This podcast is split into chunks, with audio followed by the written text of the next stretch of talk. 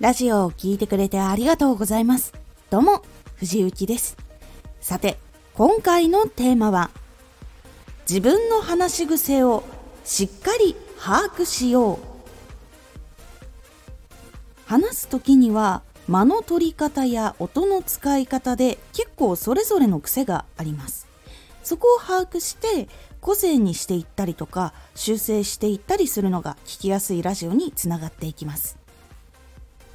このラジオでは毎日16時19時22時に声優だった経験を生かして初心者でも発信上級者になれる情報を発信しています。それでは本編の方戻っていきましょう。話し癖を把握すると多くの人は話し方を修正する方向に考える方が結構多いんですが実はそうではありません。声優とかナレーションの仕事をするとなるとちょっと話は大きく変わってくるんですが音声発信とか YouTube とかだったらどちらかというと自然体のしゃべりの方を生かしていった方が親しみやすさっていうのが伝わってきます。どうしても声優とかナレーションとかのお仕事とかになると標準語を基本的に喋れないといけないっていうのがあるのでイントネーションとかビダコーンとかそういうところを全面的にやんなきゃいけなくなっちゃうので結構話を強制するっていうイメージが近いかもしれないんですけどどっちかっていうと実はその標準語を使いこなせるようになるがどっちかっていうと正しいので別に話し癖を全部こう強制をするんじゃなくてもともとの話し方も覚えつつその仕事で必要な標準語の喋り方を覚えるっていうようにした方が武器がいっぱい増えるので全部強制するんじゃなくてちょっとその悪かった部分は強制してで自分のもともとのも残しつつでもお仕事として使う時は標準語が大事だからそこはしっかりやるみたいな考えの方がどちらかとは言うといいっていう部分になります。で音声発信とか YouTube 系っていうのはやっぱり個性があっていいところとかやっぱ自然体が見たいっていう人が非常に多いっていうところでもあるので全て直してしまって標準語とかになってしまうと逆にその距離感ができてしまったりとか逆にそれで慣れてる人とかだったらそれが人柄になるからいいんですけどそうじゃない場合とかだったらやっぱりちょっと親しみやすさを出すためにちょっと考えなきゃいけないとかいう部分が出てきたりとか逆にそういうところもあったりします。芸能人の方まあもともとは多分スポーツ系の人なんだけど滑舌がもう壊滅的に聞き取れないけどそれが面白いみたいなのが動画とか CM になったりとかそういうのがあるほどその喋りっていうのが個性として認識されているんです。なのでポイントを押さえて修正したりとか活かしていくっていうのが話し癖を見つけた時はどっちかっていうと大事にした方がいいポイントになります。ここでポイントなのが声発信でどういう風にしていきたいかっていうスタイルがどっちかっていうとそこでは大事になってきます。例えば地元の言葉を大事に話していくとかそういうのももちろんありです。で滑舌よりかはそのリアルに自分が話しているところを好きになってもらいたいなとかもしくはその声優とかそういう俳優とか舞台系とかそういうのに憧れているもしくはそういう職業をしているっていうのがあるんだったらそこが分かるような喋り方にしてみようかなとかまあもちろんそういう芝居の部分とリアルの部分で分けてそこのギャップも楽しんでほしいなとか結構いろんな話すスタイルっていうところをしっかりと決めることがまず第一になります。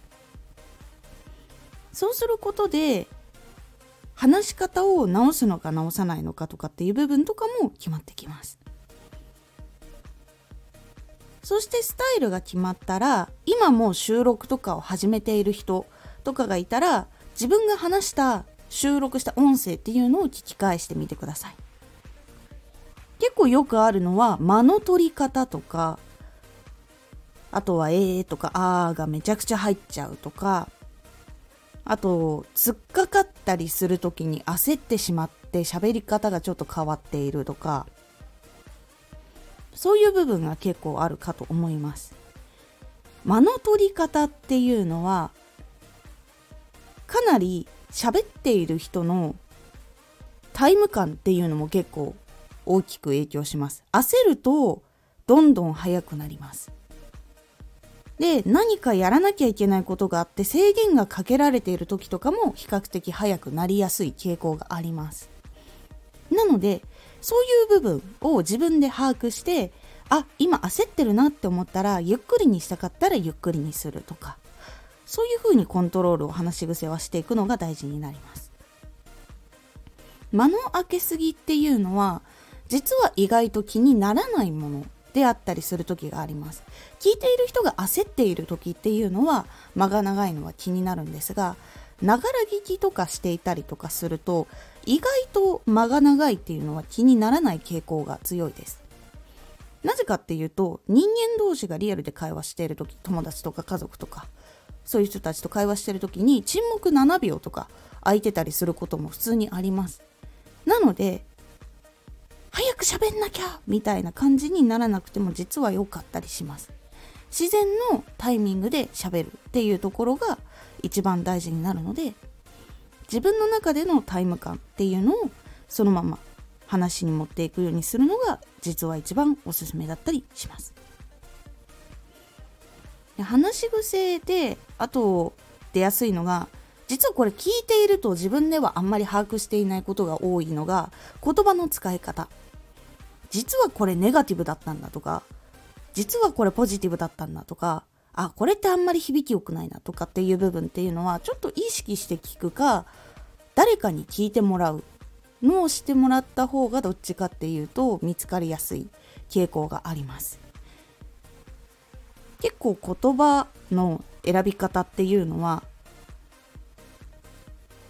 有名な方とか名言の中にも実際あるんだけど言葉遣いがその人の身なりを表すとか言葉こそが着飾れるファッションだとかいろいろあるんですけど